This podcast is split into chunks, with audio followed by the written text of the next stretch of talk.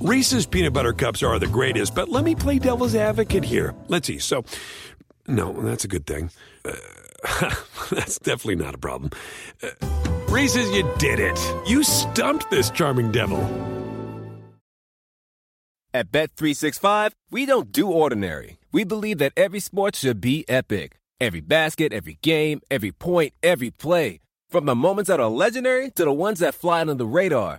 Whether it's a three pointer at the buzzer to tie the game or a player that goes two for two at the foul line. Whatever the sport, whatever the moment. It's never ordinary at Bet365. 21 plus only. Must be present in Virginia. If you or someone you know has a gambling problem and wants help, call 1-800-GAMBLER. Terms and conditions apply.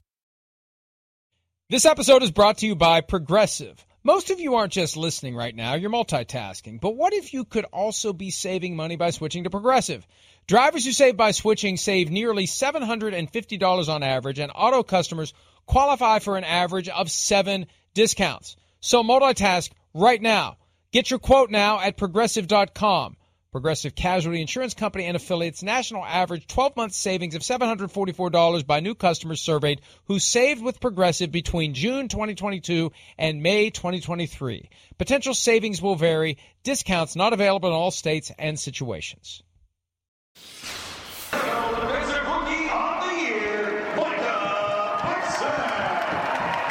Harrisburg native, there he is, Bears jersey that they hooked him up with, and he's going to drop the pucks. An icon in this area, and you, you got to wait for the guys. He was ready to drop the puck. well, someone's got to give him the uh, exactly the instructions there, what he's supposed to do. So drops the puck, gets the photo op. He read the lineup in the locker room before the games. He's going to enjoy it upstairs at the suite level today. He's got the Bears number 11 jersey on. Thank you, Harrisburg native Micah Parsons, for dropping tonight's ceremonial puck and tonight's hometown hero salute.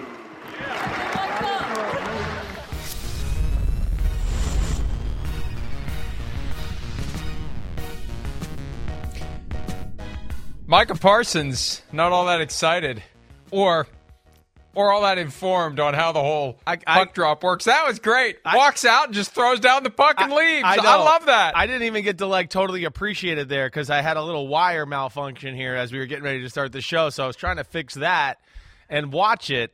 And I don't know, in the back room, can we replay the actual part of him throwing the puck out there again? I'd like to see it. Yeah, I mean, we hey, can, we can do the play-by-play. There isn't much of a play here. He just walks out on the carpet that they put on the ice, Right. so you don't bust your ass. And when he gets out to the end, hey, I'm here to drop the puck. So I walk until there's no farther to walk until the carpet is over, and I'm here. I'm here to drop the puck. There you go. I'll drop the puck.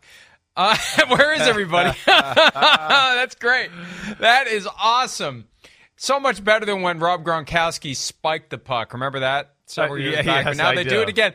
But even the second time, he's like, "What do I do with this thing? Just throw it down." Like, okay, thanks, thanks, uh, you, thanks you think that conversation would have gone down at some point before he walked out? Like, all right, so exa- what exactly do you want me to do here? I haven't been to too many hockey games, so uh, yeah, now he's going to get it from other players in the NFL. Saquon Barkley, former Penn State teammate, says, You're really a fool. The Hershey Bears said, Thanks for coming last night. Micah Parsons, we're sorry for not explaining how a puck drop works. That one is on us, our bad. I was reminded when I watched that of the great Shooter McGavin recently showing up to drop the puck at a Boston Bruins game. That's the guy who plays Shooter McGavin. I don't know his name. I've actually met him before. I have a picture with him day before the Atlanta Super Bowl. Right. I wish I remembered his name, but the guy who plays Shooter McGavin Yeah. just pops up randomly and all sorts of other things. Christopher McDonald, they tell me, is his name. Christopher McDonald. Shooter. Sorry, Christopher. It was great meeting you, Shooter, outside that bar or restaurant or whatever it was in Atlanta the day before the Super Bowl. But he was at the Bruins game, which makes sense because Happy Gilmore, the movie in which Shooter McGavin is one of the main characters, always wore that Bruins sweater everywhere he went. So Shooter McGavin, Micah Parsons, everybody's dropping pucks except us, Chris. We're just dropping something, nuggets of something, Nuggets of we get closer knowledge, nuggets of beautiful Or football knowledge. That's what we're gonna do. You're gonna drop plenty of draft knowledge on the folks today, Mister Draft Guy. Here we are, 2 Can't days wait. away. Can't two wait. days away. Two days. away. One day. One day. Well, We're you know, one day yeah, away. You're right. You're right. One Get your facts straight. yeah, seriously. I'm still waiting for the countdown clock. I've been asking for a countdown clock for years now. So we will always know the days, hours, minutes, and seconds until the draft begins. We must know that. We must constantly be aware of how much time is left until the draft arrives. It does arrive tomorrow night at 8 p.m. Eastern, and we're going to talk about it a lot over the course of the next couple of days because it is the centerpiece right now the NFL. We've finally arrived. We can cut through all the noise and the haze and the crap. We're focused on what's going to happen in round one. And the best selling point this year for round one is nobody knows what's going to happen. Not that we ever really know, but at least last year we knew who the first two picks were going to be. We don't even know who we the knew first the first three off the board were quarterbacks last year. We knew that, you know, right? We knew that. Yeah. We just didn't know who the Yeah. third one was. Right. We, we have, I think, seen the cement start to harden. Hopefully, no one draws a line in the cement between now and tomorrow night as to who the first pick will be. We'll talk about that coming up over the course of the day. But one of the big mysteries every year. One of the quarterbacks is going to go. Who's going to get them? Will there be a trade up, a trade down, a stay put, whatever the case may be? Scott Fitterer, the person who ostensibly calls the shot for the Panthers, although David Tepper is the guy who is making his wishes known. And if Fitterer wants to remain gainfully employed by David Tepper, he will listen to what the boss wants. Here's Fitterer from the Carolina Panthers pre draft press conference on the possibility of taking a quarterback in round one. Do you feel any of the guys in this draft are worthy of being selected with that number six pick? Yeah, I, I do think there's a talent level on a couple of them this year that can help us. You know, whether it's that six, whether it's moving around. Um, if we were, if we had to pick one to six, I would feel comfortable uh, with one of them, or actually a couple of them at six. You know, I think we've talked about since the season, our, our we want to stabilize the quarterback position. We need consistent play out of that. And you know, I sat down with uh, with Sam yesterday and just kind of we talked about everything. Like we need to help him out as well. We need to help him out with the offensive line. Uh, I think we've done a good job, you know, keeping DJ here and you know with McCaffrey and surrounding him with the talent where he doesn't feel like he has to make every play. But we do have to protect him. But uh, in our conversation, I said, "Hey, listen, um, we are going to add to this group. You know, through this weekend, there's a pretty good chance we could add to this group, and um, it's open competition. You know, it's his his spot right now, but uh, whoever can take this spot and run with it, we're going to do that. And so." he, he was good with that. We're on the same page, and uh, we know we need to stabilize that position, but uh, we're looking forward to adding to it.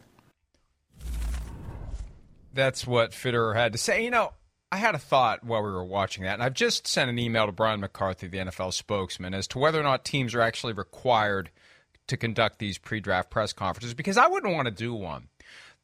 Why do you want to be in a position where you're potentially tipping your hand about anything, unless it's being used deliberately for misinformation? That's the only thing I would do if I was involved with a team in any way, shape, or form, or in any shape, way, or form, in the management or running of a team, and the fans of all teams out there should be glad that I have no involvement in the operation of your team. I would use the pre draft press conference, if it's mandatory, as a way to misdirect everyone else. Why why wouldn't you?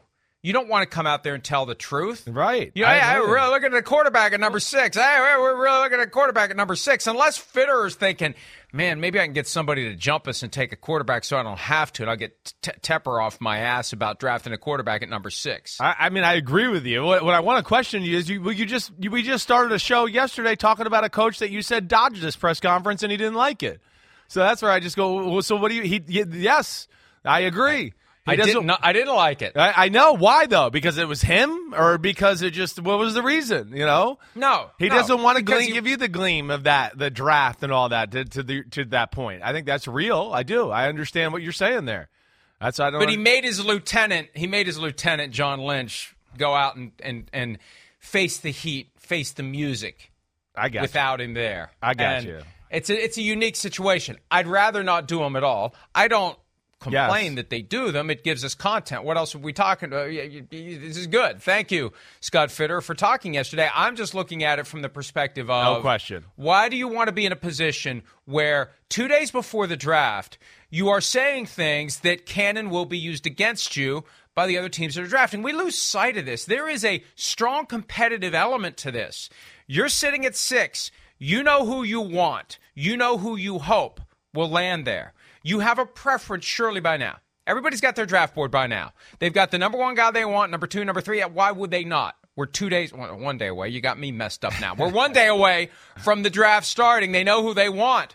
Why do you want to say or do anything that would jeopardize your ability to get the guy you want? So I prefer to look at it as these guys aren't stupid. Right. They're not naive. Right. They're not going to come out there and say what they really think. So let's assume that everything they say has at least a coating of BS to it aimed at getting others off the scent. And then you start wondering what kind of Yeah. Jedi mind trick are they doing here? Right. Are they acting like it's not the truth and it really is the truth or like you think it's the truth but no it's not but maybe it is but maybe I'd just rather not do it. I, I'd I'd rather spend my time two days before the draft focusing on watching some film, having another meeting, firming up my draft board just a little bit more because I know what's coming Thursday, Friday, and Saturday. Yeah, I, I'm with you there. I mean, I, again, it it is kind of weird. It's one of those things. I guess what teams feel like they got to do it to kind of just like appeal to the fan base, give them a little clue on, hey, this is what we're thinking as an organization going into the weekend.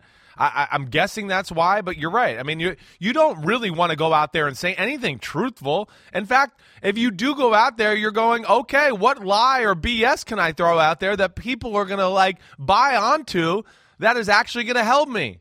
You know, and, and that's where you know, you, you- the quarterback talk there at the start with Scott Fitterer, who I got a lot of respect for. He's done a lot of good things there, but yeah, I don't really buy it with the way he answered that question. Oh yeah, there's there's oh yeah, there's a guy there, uh, you know, but uh, there, somewhere, uh, you know, at six or somewhere else, or you know, we move around. Oh, actually, there's two guys there. Oh, oh yeah. Oh wait, you forgot there was the other guy there. I, that's that's to me, that's the posturing of that right there to where, like, to your point, there's some BS. It's a quarterback in case there's a guy or a team there that's kind of sitting in the weeds. Wait, we like that guy. Ooh, do we have to move up? I do. I think they're playing that game. I don't buy Carolina taking a quarterback at number six at all. I don't. I'm not. I, I got to see it to believe it. I will be shocked and fall off my chair if that happens tomorrow. Uh, tomorrow night during the draft.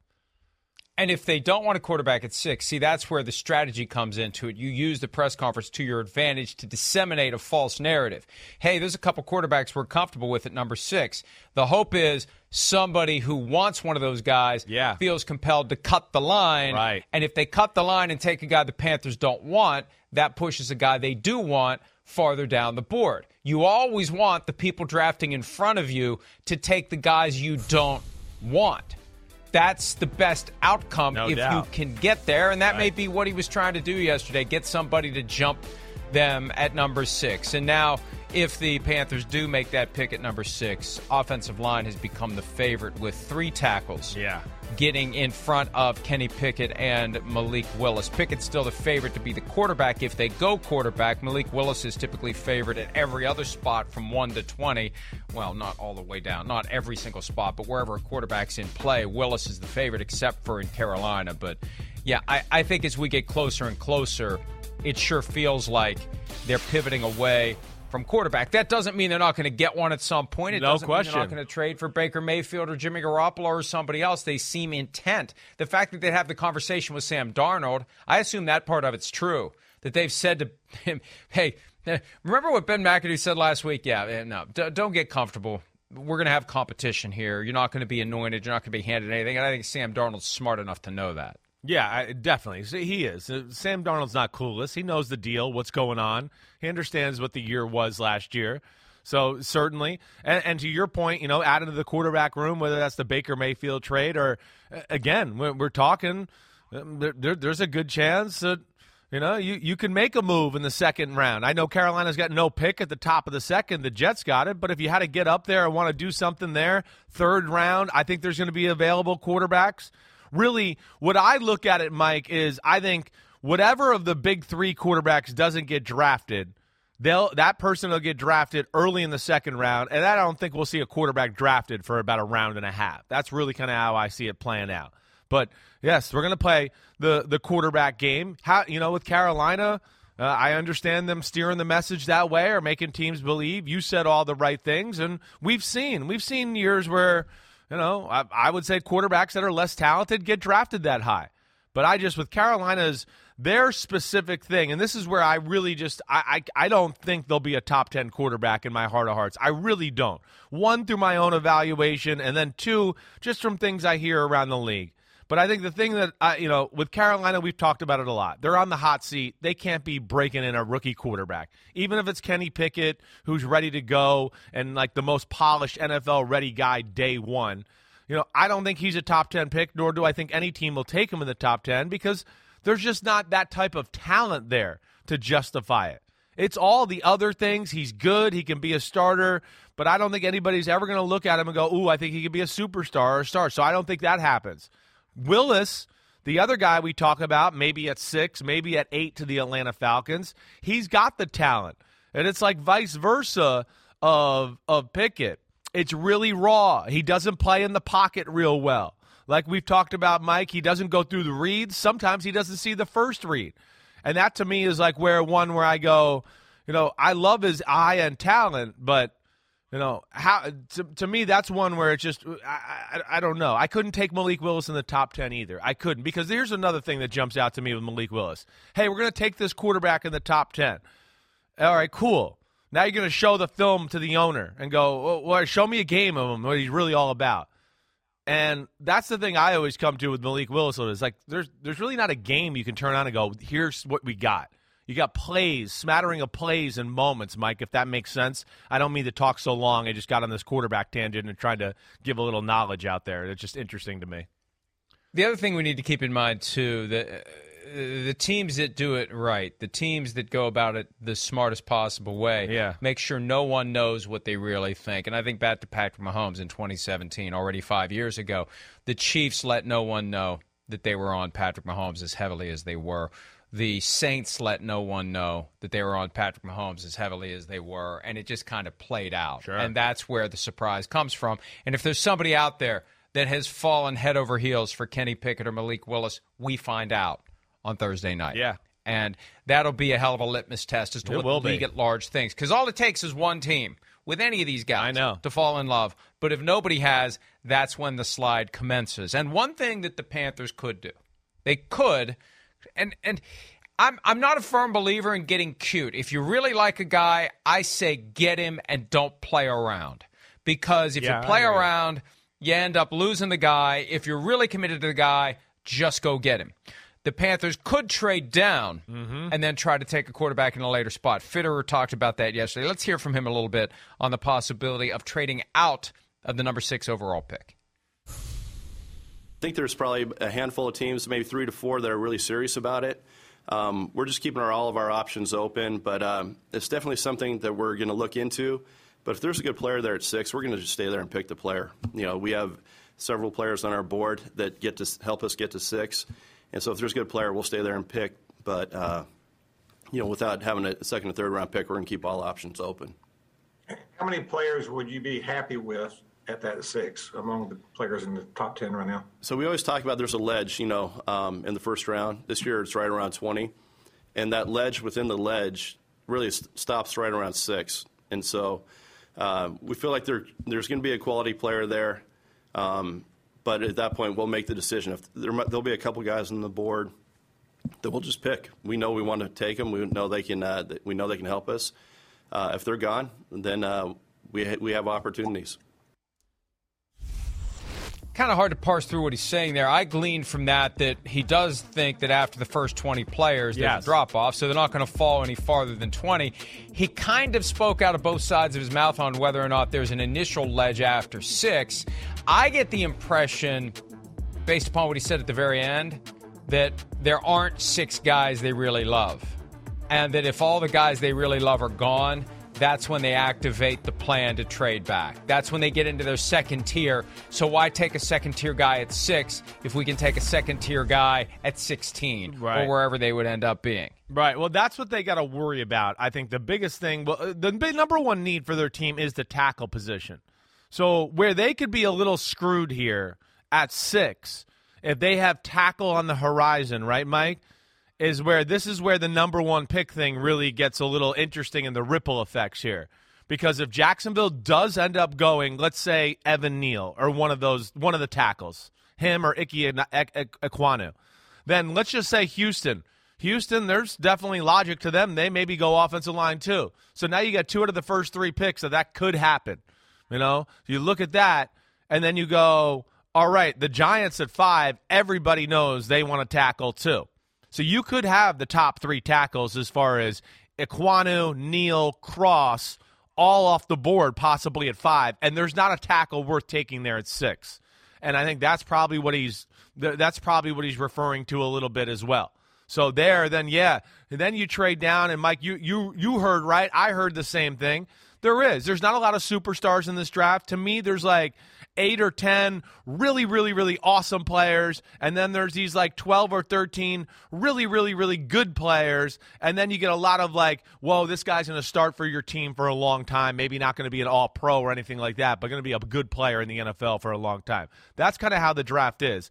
But yeah, if that happens there, Carolina's going to go, damn okay, what, what what player here do we really need, or what's the need that we can fill at six? And that'll be a big question. And I, I would think that's you know certainly on their radar. And Mike, the opposite of that is the opposite of that is if if let's just say Jacksonville takes Evan Neal, and now you got okay two, three, four, five, six, where you could start to see teams go, wait, the four best players on our board are still available here you know, and that could add some trade action to where maybe now teams do want to get up. If one of those, I think most teams' four best players on their board are Icky, Icky and Ekwonu, Hutchinson, Travon Walker, and um and uh, Evan Neal. Evan Neal, excuse me. Yes. And if they're on the board maybe around Carolina's time and things go a little differently, they could have some teams that call up to try to trade and stuff. I mean, that's the key. Yeah. They can talk about trading down all they want. You got to have a team that's willing to make the trade. Yeah, up. that's and the thing. There, there are always teams ready to trade down, stockpile more picks. If the guys they really love are gone, you need to hope that there's somebody drafting later yeah. who senses an opportunity to get the guy they really want. So if the Panthers don't emerge from round one or two with a quarterback, could they trade for one of the two big names we've had our eyes on for the past several weeks Baker Mayfield of the Browns, Jimmy Garoppolo of the 49ers. Fitterer addressed that yesterday. Here's what he had to say. Yeah, we're going to get through the draft this weekend and see what happens. Um, you know, we do have options outside of the draft. Uh, we like guys in the draft. So we'll just see how it plays out. Um, and we'll make the best decision for this team uh, over the next you know couple weeks. Why are some quarterbacks available that are out on the market? You have to ask yourself that. So. Um, you know, obviously, every time you draft a quarterback, you, you know, ideally you want them through the draft. But uh, however we get them, however, whatever it takes to get them in the door here, we'll, once we get them, we'll work with them and develop them, and that's uh, that's just kind of the process that we'll go about. Why are some quarterbacks available that are on the market? There are Panthers fans saying, "Hey Scott, why didn't you think of that last year before you gave up a second round pick and a third round pick for Sam Darnold?" Come on, come on, man.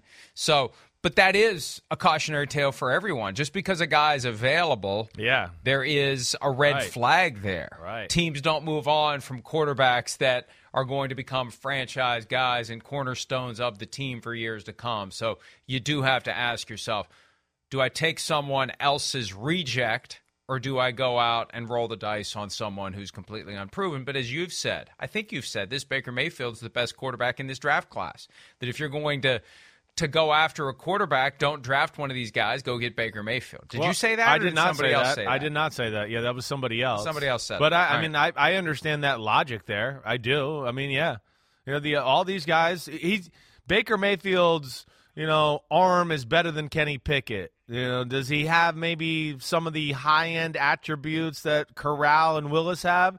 I don't know. They have some things that you know their ultimate ceiling, if they could reach it, could be greater than Baker Mayfield, in my opinion. It can, but you know we know Baker Mayfield's got some. There's some stuff about him, talent on the field, and a little pizzazz off the field too, that can be a good or bad thing, and you just got to measure that. So yeah, we'll see how it plays out. But Carolina with no second, third round pick. Know, if they don't take that quarterback at six, all right, so now they trade down. You know, maybe what? So they trade down to the mid teens. They going to take a quarterback there? I don't know. I still don't really believe it. I don't. Um, I, I, think this is all a ruse by them. I just don't imagine them being in the, the quarterback market, you know, in the first round at least. It is very possible to talk yourself into the glass being more than half full on Baker Mayfield when you consider sure. he spent four years with one of the most dysfunctional franchises over the past 20 years in the NFL, a year with Hue Jackson, a year with Freddie Kitchens as the head coach. Well, it was Hue Jackson, and then it was Gregg Williams after Hue Jackson got fired, and Baker Mayfield actually played pretty well that year. Yeah, he despite did. all the crap going on in Cleveland. Right. Then they hire the guy they never should have hired to be the head coach. He regresses. Then first year with Kevin Stefanski, he's as good as he's ever been. And then last year he gets injured week two, and it falls apart. I mean, there's enough there. If you're looking for Definitely. silver lining, it's thick, it's prominent, and you can talk yourself into Baker Mayfield. You really can if you factor in the reality that he played for a crap organization, all due respect, too late for that. But that's the way the Browns had been. They're getting better. They are getting better. Yeah, Don't definitely don't, don't go crazy. Yeah. Browns fans, they are getting better, and you should be happy about that. But three, four years ago, it was as bad as it could be, and he still thrived, relatively speaking, in that environment. Yeah. So that that's look, I I. I, I, I don't know what's going to happen because it's a complicated situation for the Browns. How much are they going to pay? How much is someone else going to pay? What draft pick are you going to give up? Are you comfortable bringing this guy in on a one year deal? Are you comfortable with his personality? Have enough time to do all the work on it? You go back and look at your reports and scouting on him from four years ago.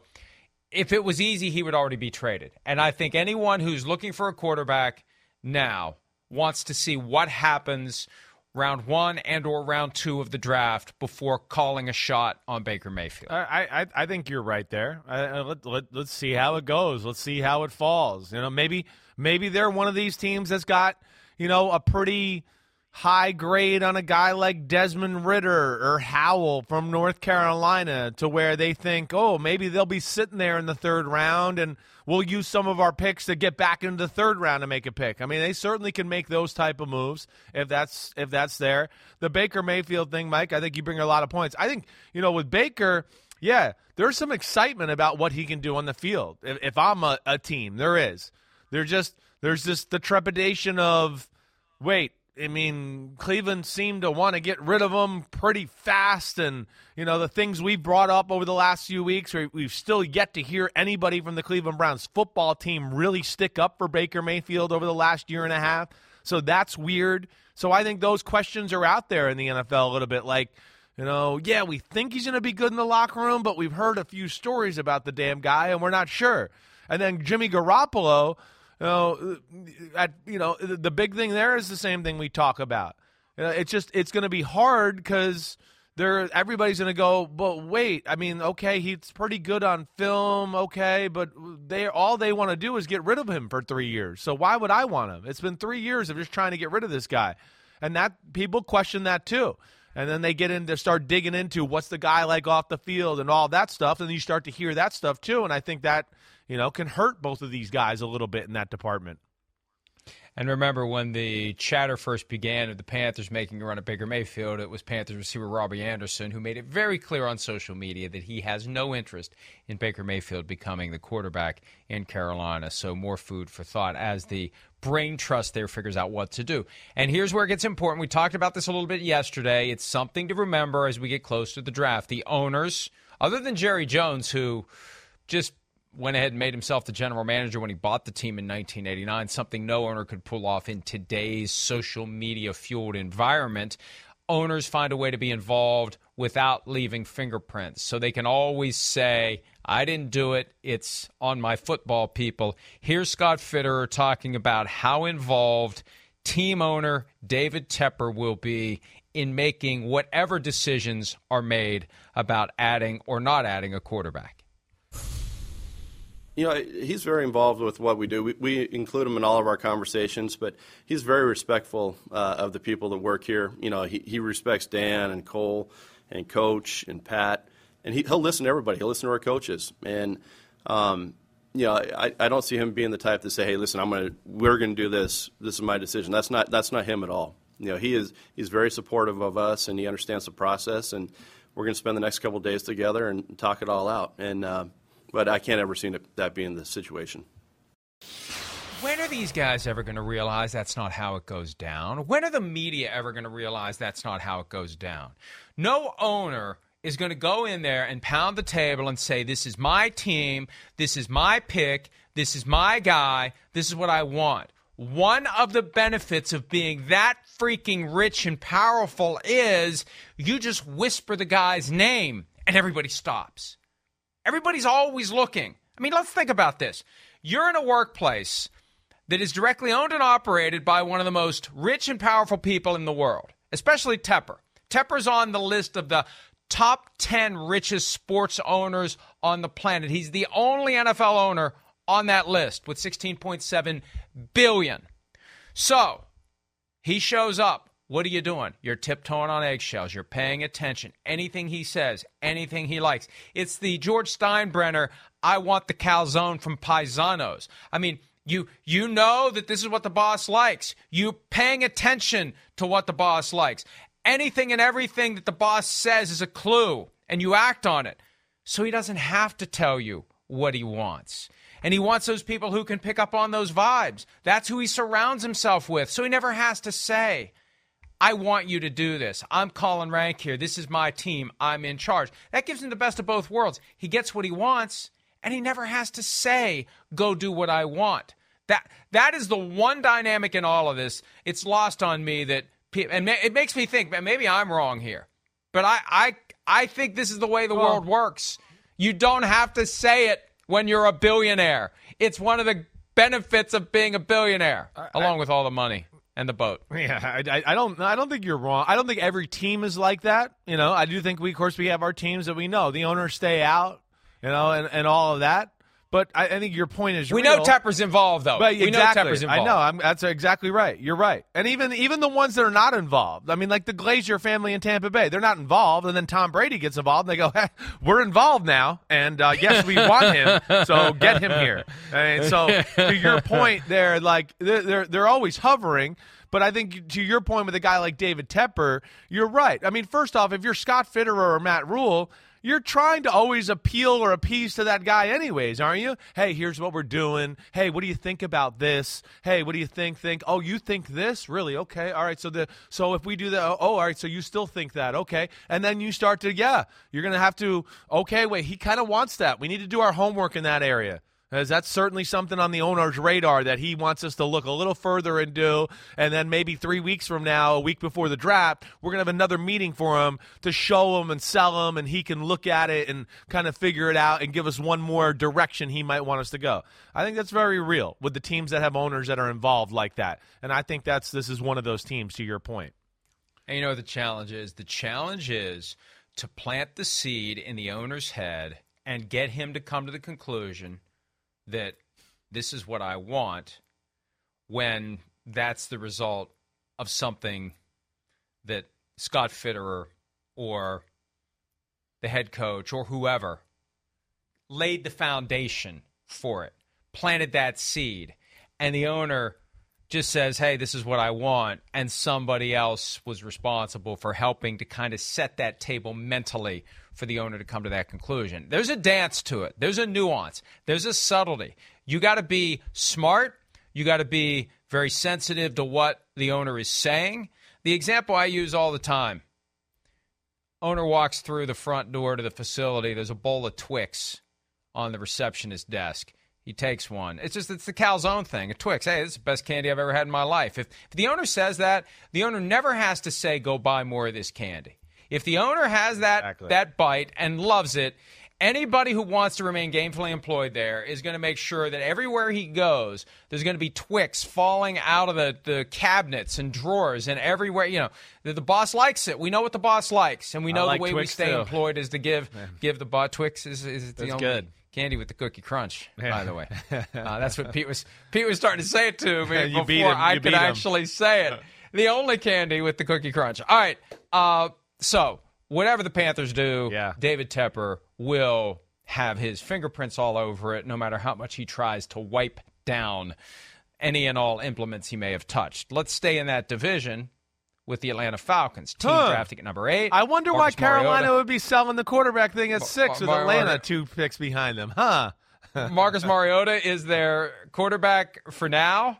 Terry Fontenot, GM of the team, on whether he'll be disappointed if the Falcons don't emerge from the draft with the quarterback. Here he is from yesterday. No, we could we could draft a quarterback in any of the rounds, um, or there's multiple ways to acquire a quarterback. We want to add to our room, and we will. But so it could be in the draft, it could be after the draft, it could be via trade. we're, not going to limit ourselves to any possibility. We're going to turn over every stone. So whether it's in the draft or not, uh, we'll add to that room. I will agree with him on one thing. There are multiple ways to find a quarterback, including just sitting around waiting for some other team to alienate a 14 year starter who had no reason to leave, who just because you flirted with some other guy now wants out and he falls into your lap for a third round pick. That's a way to find a quarterback. The only problem is the Falcons were on the wrong end of the Matt Ryan transaction and the Colts were the ones that had this guy drop out of the sky when they're sitting around saying, what the hell are we going to do for a quarterback? That's kind of where the Falcons are right now. Marcus Mariota is not the answer, short term or long term. I mean, it is amazing to me that Arthur Smith, whose career took off when he benched Marcus Mariota, now has Marcus Mariota as his number one quarterback on the depth chart.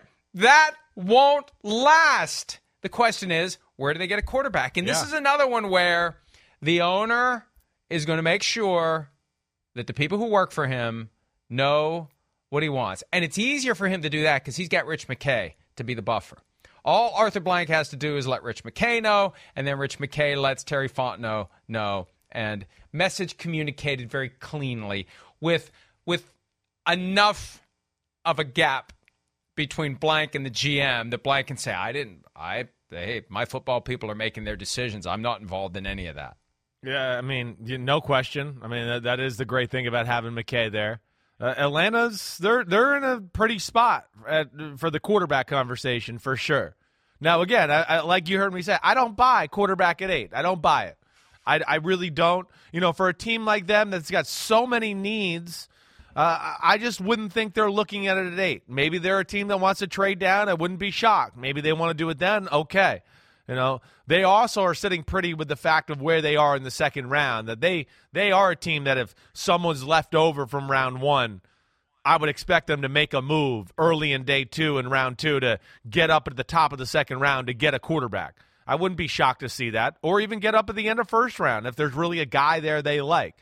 But I, I just I come to the sa- the same thing with Atlanta. I hear the rumors of Malik Willis, and I understand that, but for a team that's got so many holes to fill on their football team right now, I just don't see the quarterback thing happening for them at eight. I think they got to get something like very tangible that's going to help their team to build on right now, right this second. And a guy like Malik Willis is, to me, it's it's it's you know it's a year, two years down the road before he's going to be really ready to go that way. And uh, so I, I think they're another team that's going to kind of talk about this, hoping somebody comes up. But I think when all's said and done, they will not go quarterback at number eight. Here's the thing to remember. Yeah. More than anything else, it's a business aimed at getting people Yeah, I show up Mm-hmm. and shell out. Yeah. And when you see pictures of the Mercedes Benz Stadium in Atlanta, not to be confused with what once was the Mercedes Benz Superdome in New Orleans, but the, the name is now on the place in Atlanta, and there are plenty of empty seats. People aren't driving their Mercedes Benz vehicles to that stadium. What puts people in the seats? A winning team, yes, yes. But absent a winning team, you need star players. You need players that the fans want to come out and see. I think that's why they got into the Deshaun Watson conversation. And I know Blank tried to kind of clumsily suggest that they really weren't all that interested. Yeah, I didn't They get that. Sure, Jan. No, they they did. They did. They just they just didn't want to have any of the blowback that the Browns were getting for doing the deal. But you want someone who is going to get your fans excited enough to show up, to spend the money to be there to watch the games. That's what it's about. It doesn't matter if you contend or win championships or whatever. I mean, it's nice if you do that, but fundamentally you want people to be there. So you need players that will draw people there. And I love Marcus Mariota. He's not going to draw people to that venue. That's why I think Arthur Blank is going to be nudging, asking, pushing, questioning. Quarterback, quarterback, quarterback, quarterback. We need a new face of the franchise. Sure. We had Matt Ryan from 2008 through 2021, and now he's gone. I still don't know how in the hell that happened. I say that as myself and as play acting Arthur Blank. I don't know how the hell that happened. He was here and now he's gone. What happened? And we need somebody else to be the face of the franchise. And I remember hearing back in 2008 that Blank was pushing quarterback with number three, that there were some people in the organization that wanted Glenn Dorsey. Now I've, I've had pushback on that as well, but I've been hearing it for so long. It's one of those things where you hear for so long, you start to believe it. That they were looking Glenn Dorsey, the defensive tackle, very seriously at number three, and it was Blank that pushed them toward Ryan. Right. Because I mean, people didn't know what Ryan was going to be. If, if Ryan was going to be great, Bill Parcells would have taken him at number one that year instead of Jake Long. Period. Would have solved the Dan Marino problem in Miami in one fell swoop if they had done that. So it's not like we knew Matt Ryan was going to be a great quarterback. But I, I think that that Arthur Blank can retreat to that experience. We didn't know. He could say he could say to Terry Fontenot and Arthur Smith, if it comes down to it. Order Rich McKay. You know, they were telling me back then, we don't really know that Matt Ryan's going to be great. Well, you're telling me you don't know Malik Willis is going to be. Well, there's only one way to find out. If it doesn't work out, we'll be drafting a quarterback again in a couple of years, but I need somebody to put asses in the seats. I, I, and a quarterback is going to be more likely to do it than anybody else. I, I hear you there. I hear you. There, there's a big difference, though, between Malik Willis and Matt Ryan coming out in the draft. Matt Ryan was like the Kenny Pickett guy where you're like, he's ready right now, except he's got even way more talent than Kenny Pickett. So you you there was something a little. This one's a little bit more of a risk, and I don't disagree with your points there. I don't. But all I'm saying is you got to be smart. You don't want to overreach. You got to be tactical about this here. And they're a team to me that I, I'm still sit here and look at Atlanta and go, how the hell did they win as many games as they did last year with that football team? it really is kind of amazing. As I've gone through the draft process and you look at their team and what they need, I mean, you go through every position and you go, they need, they need, they need. It's amazing what they did. So that's where I just I I, I hear everything you're saying. I'm scared to death to to a degree of what I'm saying because I know, like I said yesterday, there's been quarterbacks less talented than Malik Willis to get drafted in front of him for sure. Uh, but I, it's just like Carolina. I don't know. I just I don't buy it. I think it's a smokescreen. I think they'd love to trade down and create that. And you know, I do think that you know some of these guys might be one or at least one of these guys could be very much available at the end of the first round, or at least available early in the second round on day two. Yeah, the Falcons in 2021 when they won, they won barely. When they lost, they got the SH-T kicked out of them. It wasn't even close. Yeah, it was really. amazing when you look at their point differential for the year it, it's huge, huge difference because of all the games they lost. They lost convincingly. All right, so how convincing are these general managers if they really are interested in a quarterback or not? What kind of a smokescreen are they running? If you really are interested in a quarterback, you don't talk about it. That brings me to Lovie Smith, the coach of the team that owns pick number three and number 13. He talked yesterday about the possibility of the Texans drafting a quarterback who would ostensibly supplant Davis Mills. Here's Lovie Smith you know, as a general rule, I guess you can have four. Uh, some teams have four. I think once you get you have three quarterbacks on your roster, you should feel uh, pretty good about that, and we do. Um, we keep all options open, but uh, we feel good about our quarterback room right now. Leading off with Davis Mills, I've talked about him and my feeling, our feeling about who our leader would be. You know what? I hate to say this when I listen to that and the way he explains it, if we have three, you know, that's good enough. It's it matters who they are, not how many you have. Anybody can have three quarterbacks. Hey, we've got three. Do you want another one? No, we got three. We don't need four. We're fine with three. Well, who are they? Doesn't matter. We have three. We don't need four. We're fine with three. I kind I kind of, I kind of put them in the it won't surprise me if they snag somebody at 13 who plays quarterback. That this is the way to do it. This is the way to conceal your intention so somebody doesn't jump in front of you at number 12, the way the Bears did last year when they went from 20 to 12 to get uh, Justin Fields. You don't want that to happen, so you act like you're not interested. I, I just, that clip, that's the first time I saw that whole clip start to finish. My response is, I think maybe they're thinking about a quarterback, and they told Lovie Smith, "Don't talk about us possibly drafting a quarterback. Sell the idea that we're not doing it." I, I don't put anything past these guys. I don't. I, I don't. No, I don't think that's going to happen at three. I, I expect that it's not three. Yeah, 13. I got you. Thirteen is you're you're sitting in a sweet spot, really. I think in a lot of ways, especially if you know, again, six and eight, there's no quarterback there. 13's going to be a spot where teams that maybe do like one of those guys might start to get antsy and go, if you're Pittsburgh, you might start to go, wait, is New Orleans going to take a quarterback with one of those two picks? Maybe we need to get up there. They, they are sitting in that spot. I, I like, I look at Davis Mills. I personally am not sold. I will say that. I just look at it and go, hey, there's things I like. He really is well schooled, knows how to play the position. I'm not sure I'm sold on the talent enough to say, oh, he's a starting NFL quarterback for years to come. I'd like to see a little bit more. You know, like I said, I know he knows how to play the position. He's got a good size. He's a pretty good athlete. His arm is good. It's not great. It's just barely above NFL average arm strength, but he still can make all the throws and he passes the ball nice. Like you see here, it's smooth. It's never wowing.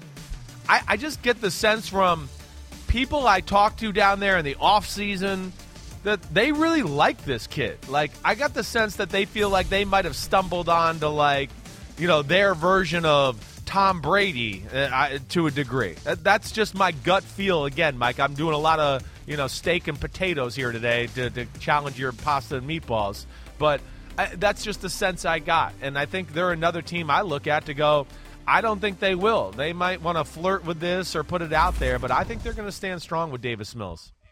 But again, this gets back to what we started this segment with. If these things are mandatory and you have to show up and speak, and again, if they're not mandatory, why are you doing it?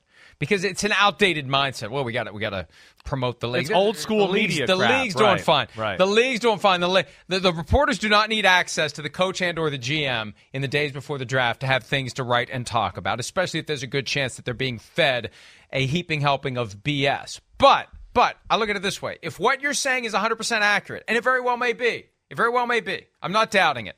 My point is this it's your incentive if you love Davis Mills and you want to build around Davis Mills to create some seed of doubt. Yeah, yeah. That will get someone to jump you and take a quarterback if you don't want one.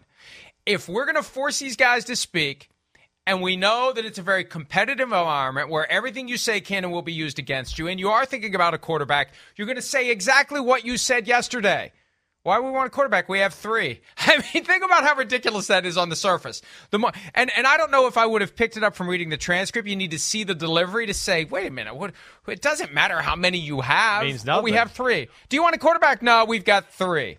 I, I so I, I just I'm and and look, Nick Caserio and company, they fall into that Belichick ultra secrecy mindset and if they really love one of these guys, they're not going to tell us. It's just going to play out this way. I just I have flagged the Texans now as possibly thinking about one of these guys. I could see Kenny Pickett going to the Texans at 13 and I could see the Texans very concerned that if they say anything to to suggest to anyone that they're interested in a quarterback, the Steelers jump up to number 12 or Sure. higher Sure. to make sure they get the guy they want. That, that's a very real dynamic to this process that we need to be sensitive to. I I I, I know a hundred percent. I I don't disagree with it all at all. I just it, it's a weird year, and just between you know my own assessments and just things I've heard from people leading up to the draft and all that. I just don't get the sense that we'll see one of these guys go in the top 13. I don't. You know, I, I could be wrong, and maybe people get nervous here, but I think that's one of the awesome things of the draft, certainly, is the fact of just exactly how this quarterback thing is going to play out. Yeah, we got, we might, I think it's very realistic to think that, like, maybe only one guy that touches the ball goes in the top 10. I think that's probably going to be Jameis Wi- Wi- Williamson, Jameson Williams. I mean, does anybody else jump up in there with him? I don't know.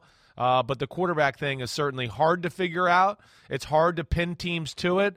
And I think there's a lot of teams in football that are a little like, I don't know where they're going to fall. I'm not sure what team is really going to make the move. Uh, and that's where I find it really intriguing because that's unusual, like you said to start the show. Usually we know the teams that are going to be players for quarterbacks. Well, oh, it's just we don't know which quarterback they like, but they're going to do it. And blah, blah. This year it's weird. It's just like, oh, we're not sure if they're players or not. They might stand pat. They might make a move. They might wait a little bit in the second round. And uh, that that's different for what we've seen in past drafts. It's going to make the second night not as fascinating as the first night, but more fascinating than usual because once the dust settles on who goes in the first 32, then the table gets set for even more uncertainty in the next 32 that unfold on Friday evening. Let's go ahead and take a break. When we return, some sound from the general managers of teams in the NFC North, including the new Bears GM, refusing to word uh, to uh, easy for him to say, refusing to use a word that he calls super sensitive when assessing his team. We'll discuss that when PFT Live continues right after this. Reese's peanut butter cups are the greatest, but let me play devil's advocate here. Let's see. So, no, that's a good thing. Uh, that's definitely not a problem. Uh, Reese's, you did it. You stumped this charming devil. You mentioned before first round evaluations. So, how many first round evaluations do you have this year? Um, I won't give you the exact number. Um, He's looking for the headline. it's not, yeah. He's looking for. It's not necessarily 32. Okay on first He wants one of us to say something he can put on PFT, one of the, you know, Michael Rothstein's. But they're going to give you the, y- y- you know. Yes! Who the hell's Michael Rothstein? He doesn't work for us. He doesn't work here no more. Maybe you haven't heard. I don't shine shoes no more. Um, maybe I think of Michael David Smith. I don't I know. but like regardless, that, right? Yes, we have no. There is no Michael Rothstein here, Terry. But you got PFT right. Thank you for that. Well- uh, we're always looking for a headline. I- and, and here's the thing. Yeah. Here's the thing, folks. If you're watching the show, you know this, but I feel compelled to say it anyway. In the event that you're just happening to flip through the options in Peacock or looking for a new podcast or you're watching on Sky, wherever you may be, and you're like, what's this all about? What do these guys really know? I'm telling you, the people in the business, 99.99999% of them, load up PFT, pay attention to everything we post. They like it when we criticize other teams, and they hate it when we criticize them, and they're always looking to see what we're saying about them or others in the league. Always. I would agree. I, your your website that you have created is by far the number one go to spot for people in the NFL. Hundred percent. To the point sometimes where you write articles and people go, "Why are you guys?" I get texts, "Why are you guys writing this about me?" And I go, "I don't Good. write. I don't know. Have you not seen? I can barely speak I can't English. write. I can't write. I can barely speak English. So I'm not doing that. That's Mike Florio. Please attend. You know, put your hate there. Uh, but I, it's amazing. But yes, it, it clearly is, Mike, and you know, it's it's uh, amazing what you've built. But also with that, like what Fontenot was talking there, that's kind of become a thing around. I feel like media circles here and just the NFL the last few days, where I think Brett Veach said something right, where I, uh, hey, it's what we've talked about with this draft. There's uh, not like your tremendous superstars. You got your high end guys, but maybe not the total overall talent you have in the first round as usual. But what it's different this year is you have two rounds of second round talent. And that's where, you know, you talked about a few minutes ago about the second round could be crazy too. And it, can be.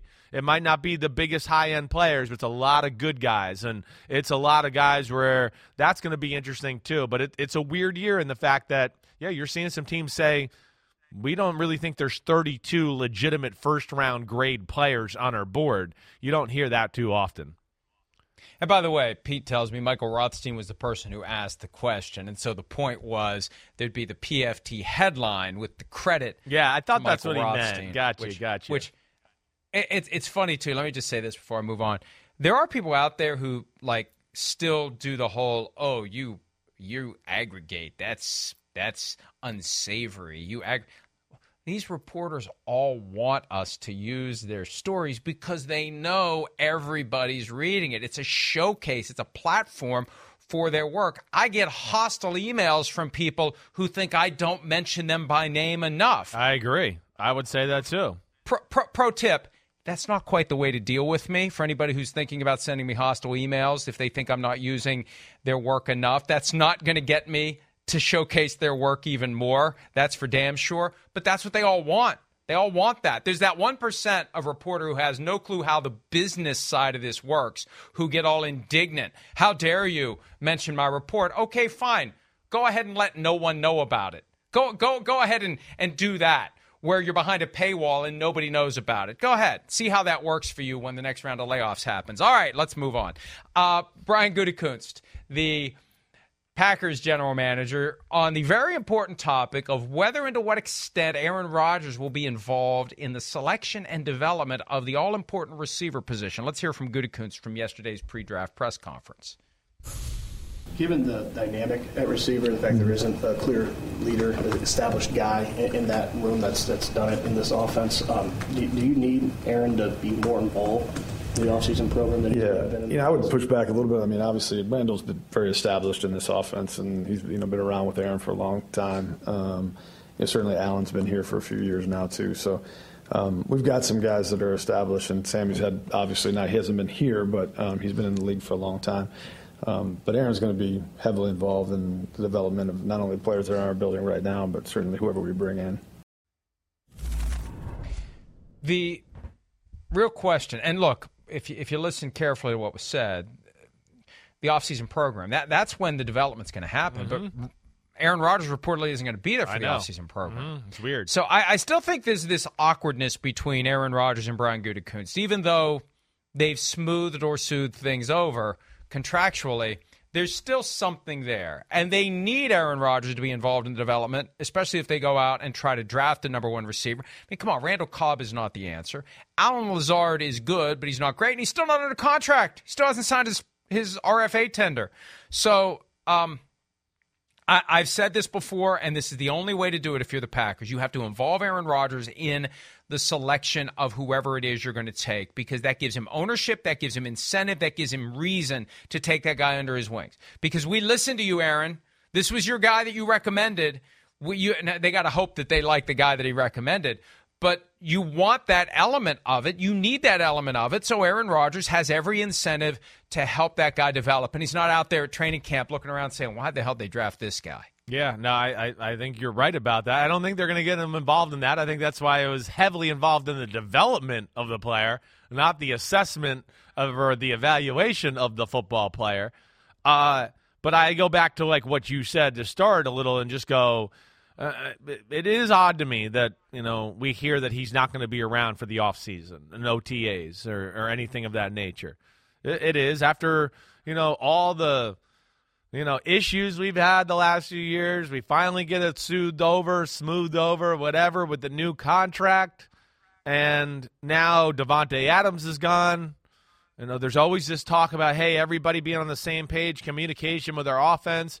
I, I don't I don't understand that either. Now I know he can have them out to California, and I'm sure they'll have their moments of throwing and all that. But man, if I just know if I was Aaron Rodgers and we had two, let's say two rookie wide receivers, I'd want to be there at the first OTA. I want to be like the first one in their ear a little bit to go, hey, I want the route like this, and hey, think about this, and I'd want to start, you know, grooming my new pet, uh, you know, as far as my new receiver, my new go-to guy.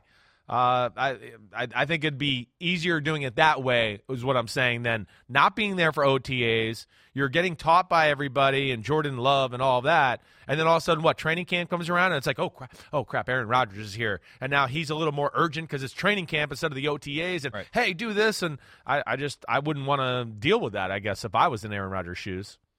The urgency is now. Yeah. The moment that Davante Yeah. Adams leaves, it is red alert for the Green Bay Packers.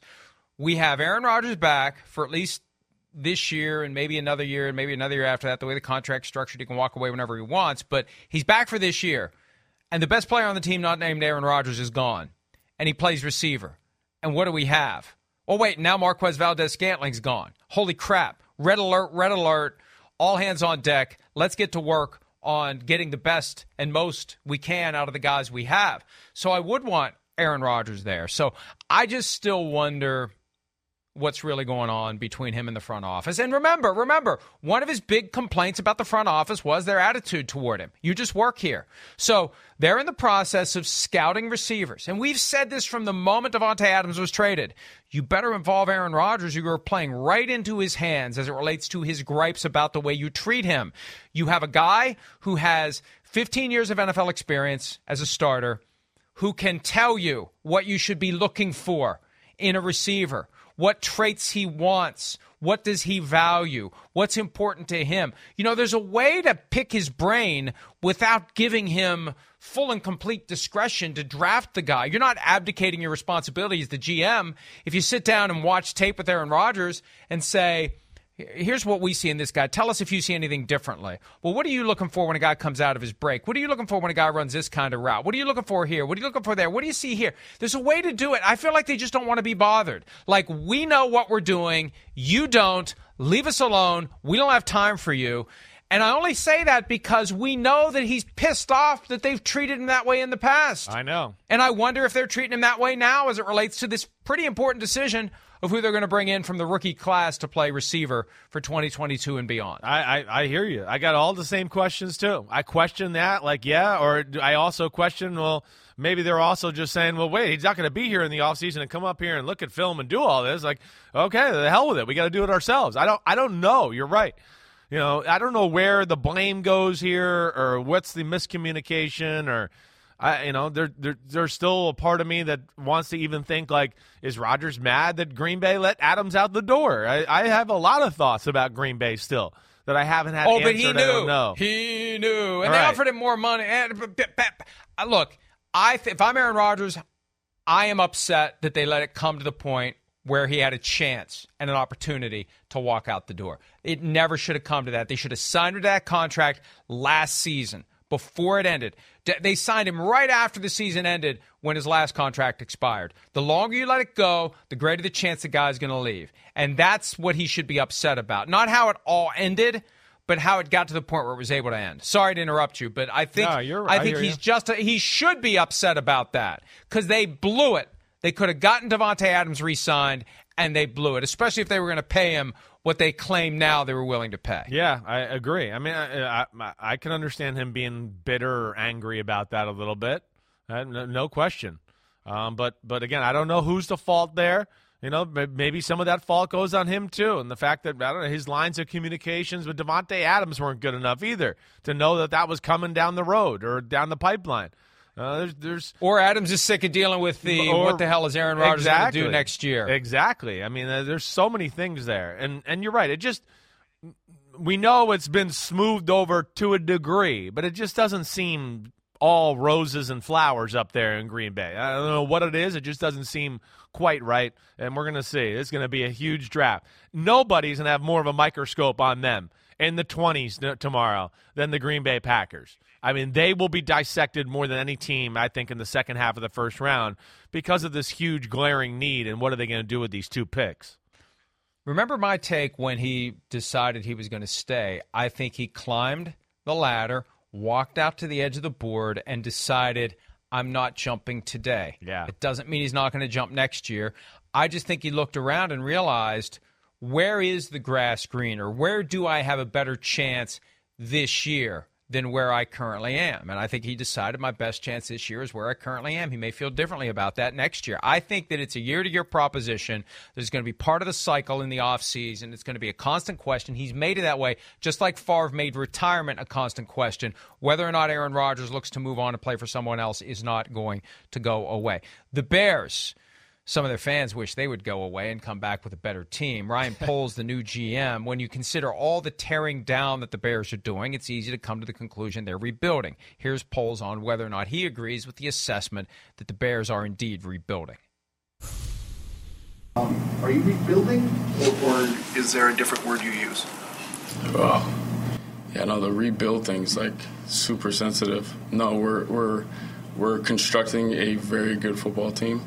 Uh, regardless of how you use whatever term that is, we just continue to add talent and young talent, older talent, whatever it takes to make the best team possible. You know, actually, you know, late night with the wife, you're watching TV, you get like the uh, home network where you know there's some rooms that are good. You might have to redo some countertops over here, some fresh paint over there. Some rooms are good. You don't need to touch them. So that's kind of the thought process there.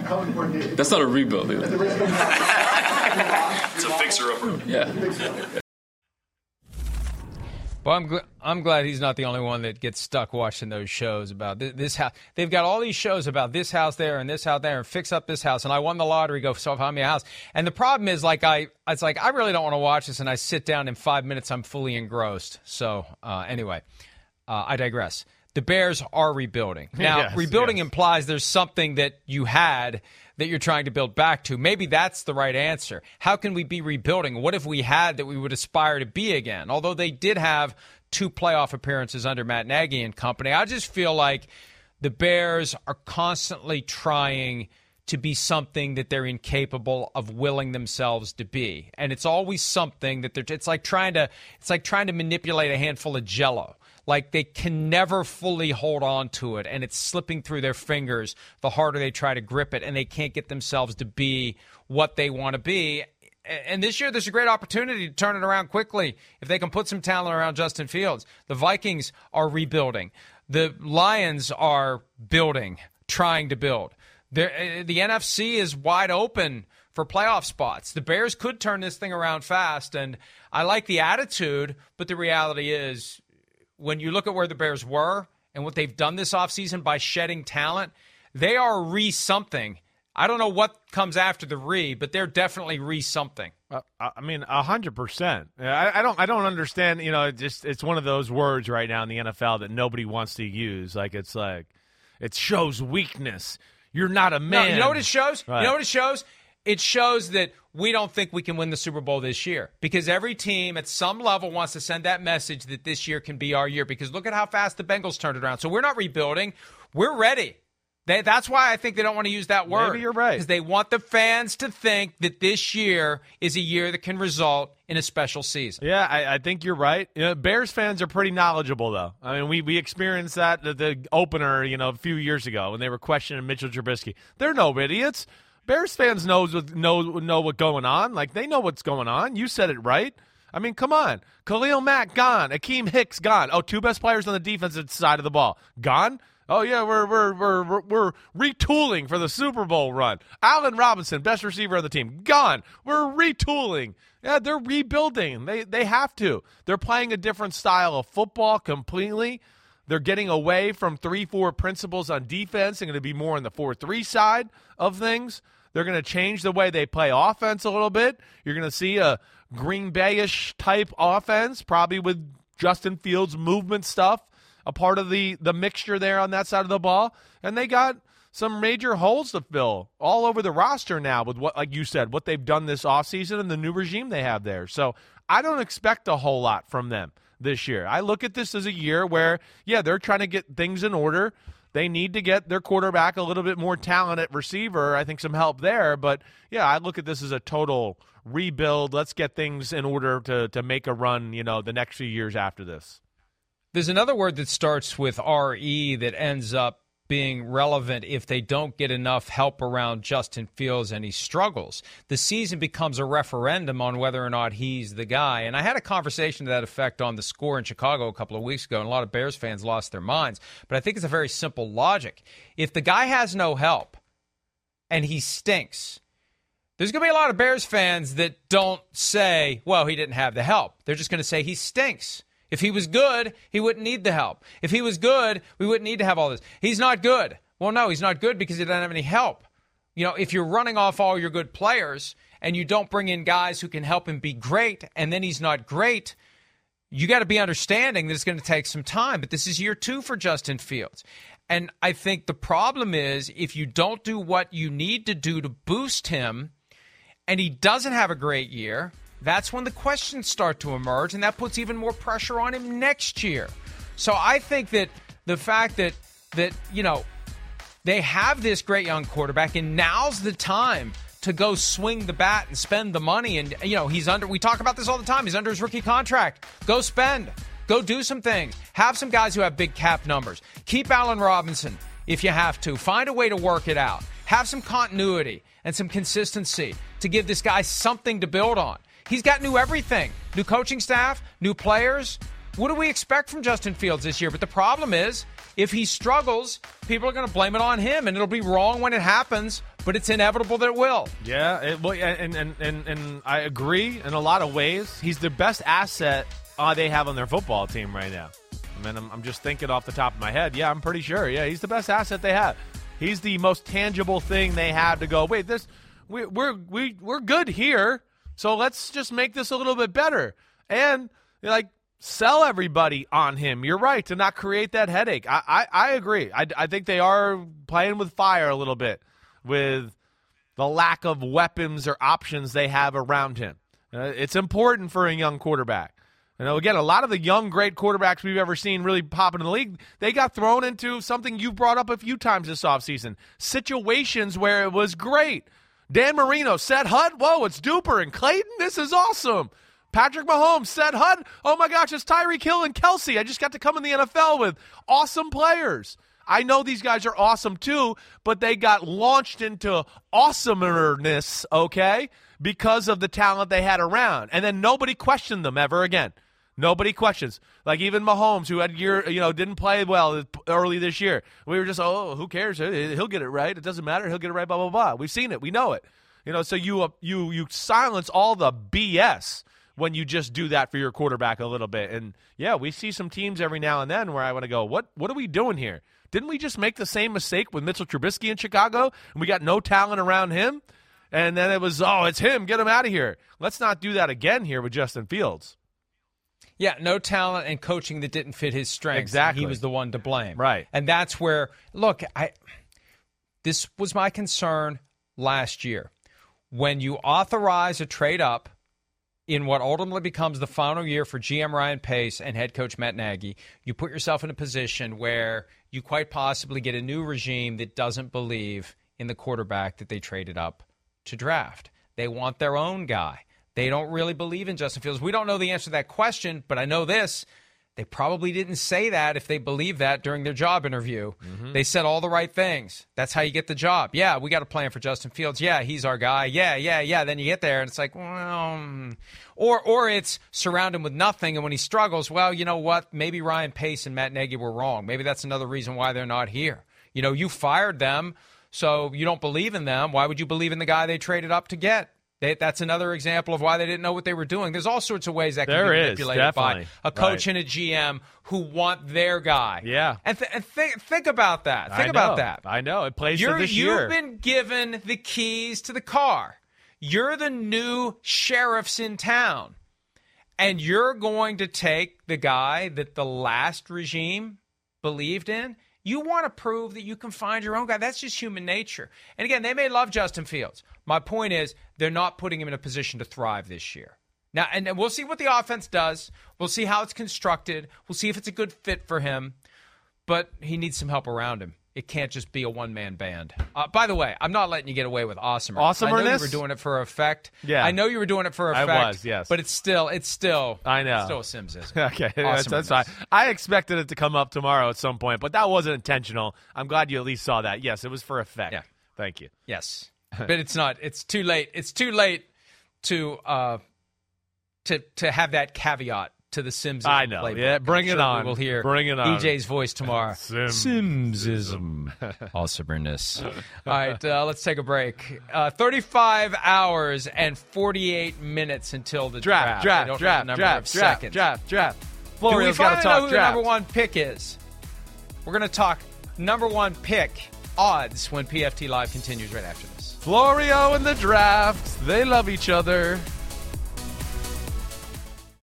Reese's peanut butter cups are the greatest, but let me play devil's advocate here. Let's see. So, no, that's a good thing.